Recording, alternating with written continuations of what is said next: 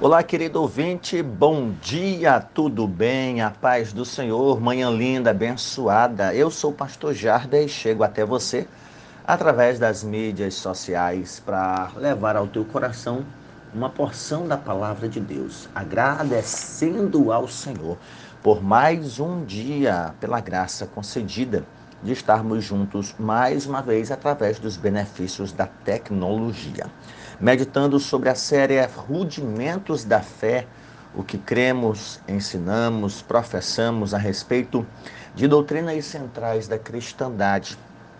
Tenha isto como aula de discipulado contínuo, como aulas básicas de teologia, fundamentos para fortalecer a tua fé, solidificar a tua crença, aqueles assuntos relacionados a doutrinas bíblicas para a vida cristã diária. Para hoje, nós entramos no capítulo de número 10 da nossa declaração de fé, que trata sobre a salvação. E o artigo da declaração de fé, que trata sobre isso, está no artigo de número 6 e no artigo de número 7. Cremos na necessidade absoluta do novo nascimento, pela graça de Deus, mediante a fé em Jesus Cristo e pelo poder atuante do Espírito Santo e da palavra de Deus para tornar o homem aceito no reino dos céus. Cremos no perdão dos pecados, na salvação plena e na justificação pela fé no sacrifício efetuado por Jesus Cristo em nosso favor. Se as duas últimas ministrações se relacionaram à pecaminosidade do ser humano, envolvendo inclusive os seres espirituais, seres angelicais, é claro que nós devemos tratar sobre o remédio para este mal que é a salvação, ou novo nascimento, ou transformação interior, obra realizada pela pessoa do Espírito Santo, a partir do que Cristo Jesus fez na cruz do Calvário. E sobre a salvação, nós cremos, professamos e ensinamos que ela é livramento, livramento. Esse conceito ele é a partir do texto de Hebreus 2:15 que diz: "Livrasse todos os que, com medo da morte, estavam por toda a vida sujeitos à servidão".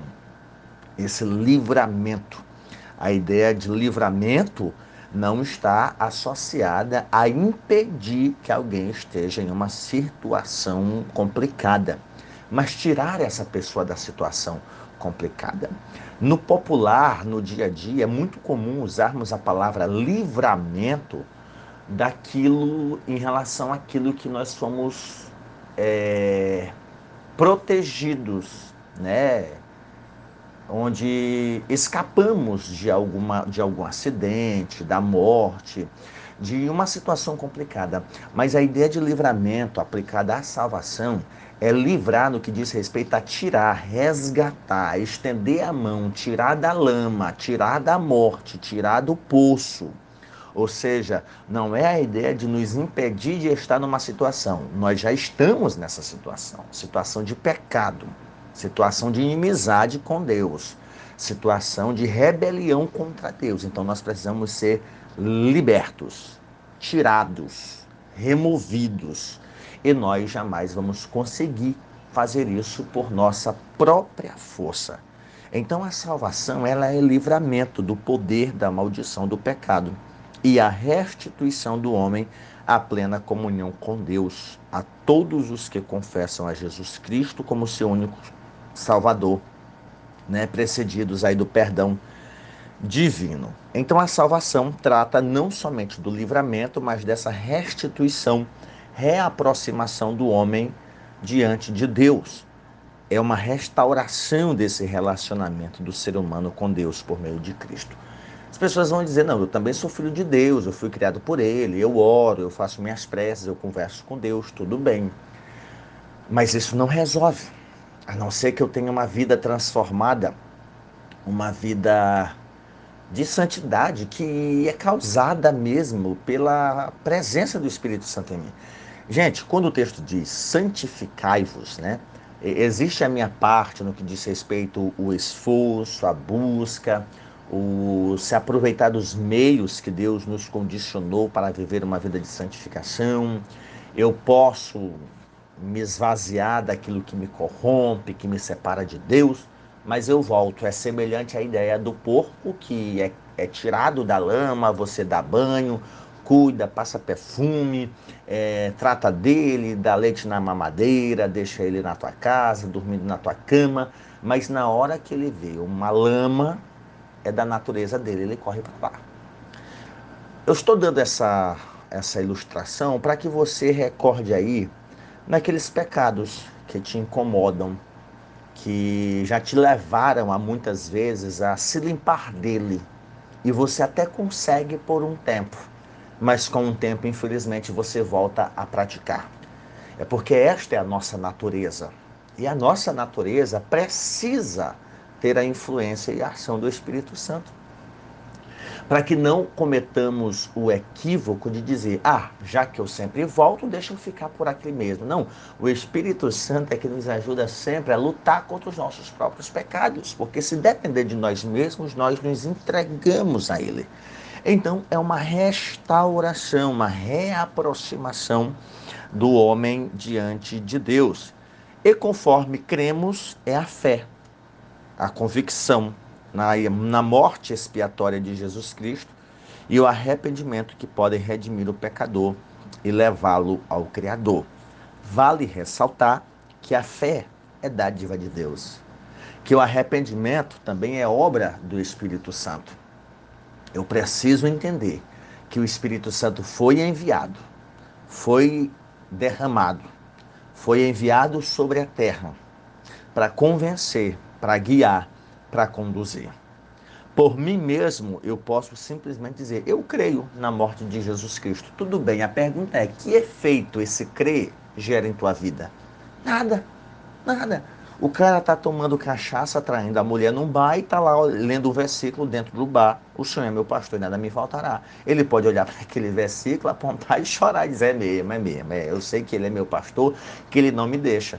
Ah, Deus está protegendo, está guardando ele, apesar da situação é, que ele vive. Apesar da situação que ele vive. Mas a grande questão é que mudança esse crer que ele é teu pastor, ele é teu Senhor, gera na tua vida. Não é um mero acreditar, é uma fé salvadora, é uma fé transformadora, é uma fé libertadora, é uma fé que te leva à mudança de vida, é uma fé que te leva à conversão, à mudança de atitude, que é resultado de uma mudança de pensamento a mudança do que pensar, que traz como consequência a mudança de atos, de atitudes, de conduta, fé salvadora.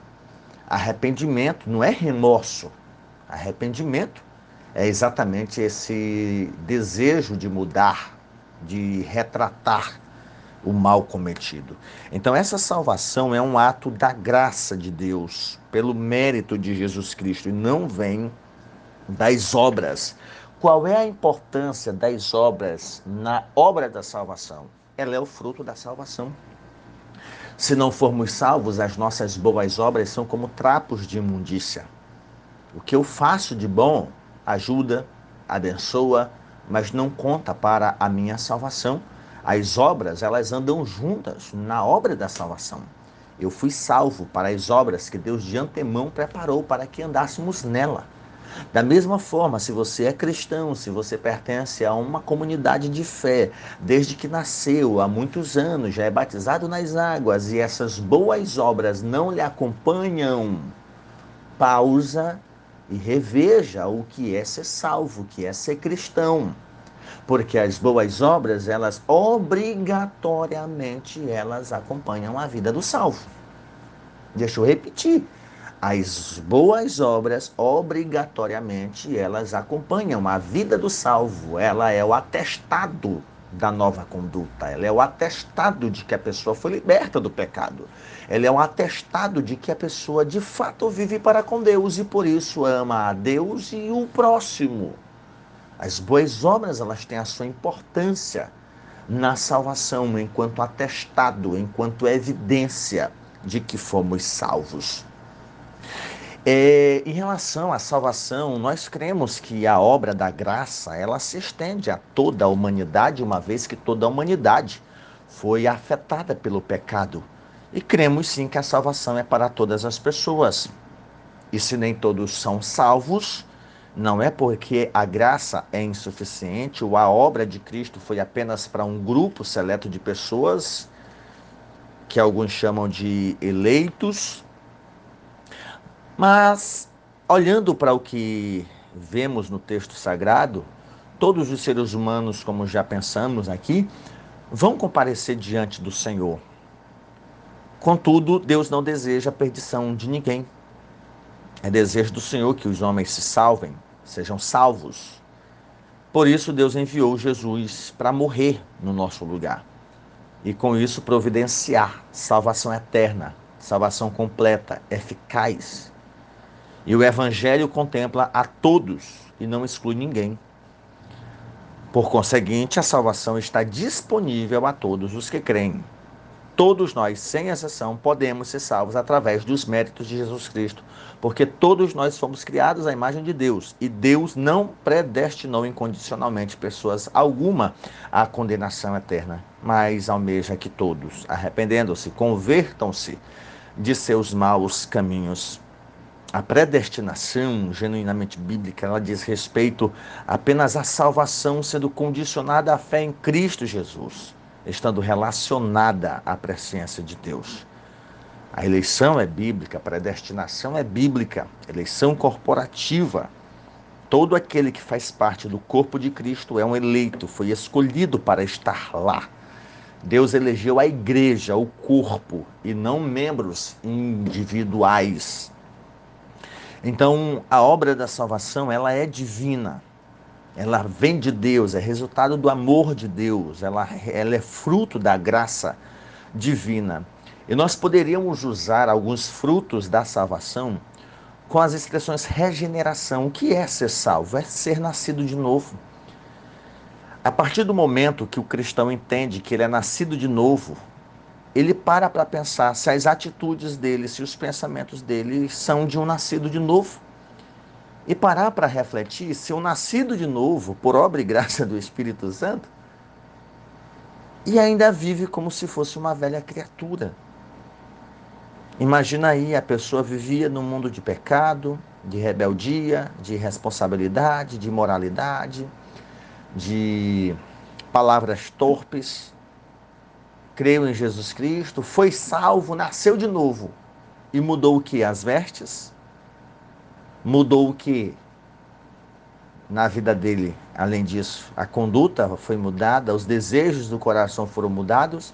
Se não foi, essa pessoa foi agregada à igreja. Essa pessoa aderiu à igreja, mas a obra da salvação não aderiu à vida dela, não entrou na vida dela. Então, todo cristão deve fazer essa pergunta para si mesmo: eu sou realmente um nascido de novo? Eu nasci de fato para Deus, eu morri para o mundo, para o pecado e nasci de novo para Deus. Romanos 6 vai dizer: como é que nós vamos viver para o pecado se nós uma vez morremos para ele? Não faz sentido eu morrer para o pecado e continuar vivendo para ele. Regeneração. A regeneração é evidenciada pela santificação, esse processo contínuo de purificação, de limpeza. É a casa que você limpa e precisa mantê-la limpa, caso contrário, vai acumular sujeira. A santificação não te leva a estar limpo plenamente, mas também não te leva a descansar, ao ponto de dizer, ah, vai sujar de novo, deixa aí. Não. A santificação é a obra contínua do Espírito Santo de limpar a casa e meu dever de mantê-la arrumada.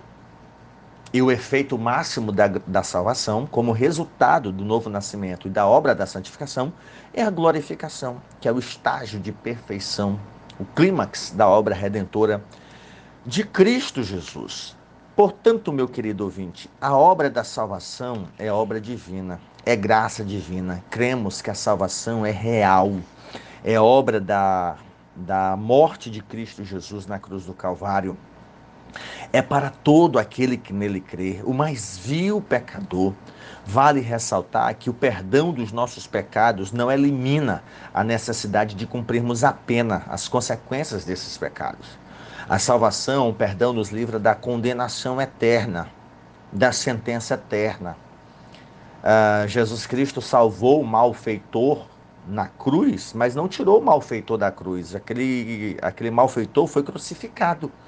Perante a lei humana, ele cumpriu as exigências daquela lei, embora tendo sido salvo. Então, ser salvo por Jesus Cristo não elimina as consequências dos meus erros e dos meus pecados, elimina a possibilidade de eu ser condenado eternamente. Se você buscar a Jesus Cristo para você escapar de uma gravidez indesejada, escapar de, de, de, de, consequências dos seus próprios erros, das suas próprias escolhas, e ainda tentar barganhar Deus, Deus, se o Senhor me livrar disso aqui. Não, não, não, não, não cometa esse erro. Não faça isso, não tem porquê Jesus jogar poeira debaixo do tapete. Jesus Cristo perdoa pecados. Ele até salva, livra-nos de consequências do pecado, mas esse não é o propósito, esse não é o, não é o objetivo. Né? Então, a salvação, ela nos condiciona a aceitação em relação à lei de Deus, não mais como culpados, mas como justificados, como alguém que. Mas eu não cumpri a pena, pastor. Verdade. Eu aceitei a Jesus Cristo que sofreu as consequências da lei divina na cruz do Calvário. Mas para isso eu preciso estar nele, como diz Romanos 8 e 1. Não há mais condenação para aquele que está em Cristo Jesus, que não anda segundo a carne, mas segundo o Espírito de vida. Tá bom? Então, cremos na obra da salvação, obra aplicada pelo Espírito Santo de Deus, a partir dos méritos de Jesus Cristo, nosso Senhor. E a salvação é o meio pelo qual podemos escapar do juízo de Deus, da sentença que virá um dia sobre toda a terra. Você pode dizer amém? Deus, eu quero te dar graças e louvar ao Senhor por mais uma oportunidade de pensarmos na tua palavra, na doutrina da salvação e crermos, Senhor, na obra de Jesus Cristo, nosso Senhor. Te dou graças, Senhor, pelo livramento, pelo dia, nos abençoa. Abençoa a vida do meu ouvinte, dessa pessoa que está na estrada, está no veículo, numa van, ônibus ou qualquer um transporte está meditando comigo, orando comigo. Abençoa essa pessoa que me ouve em casa, no trabalho, fazendo seus exercícios físicos. Independente do horário, Senhor, que esta palavra seja atual na vida dessas pessoas e que as orações que elas fazem junto a mim sejam ouvidas, atendidas no céu. Que a tua bondade e a tua misericórdia nos acompanhe, no nome de Jesus. Amém. Que Deus te abençoe, meu querido ouvinte. Que a paz do Senhor esteja sobre a tua vida. Até o nosso próximo encontro.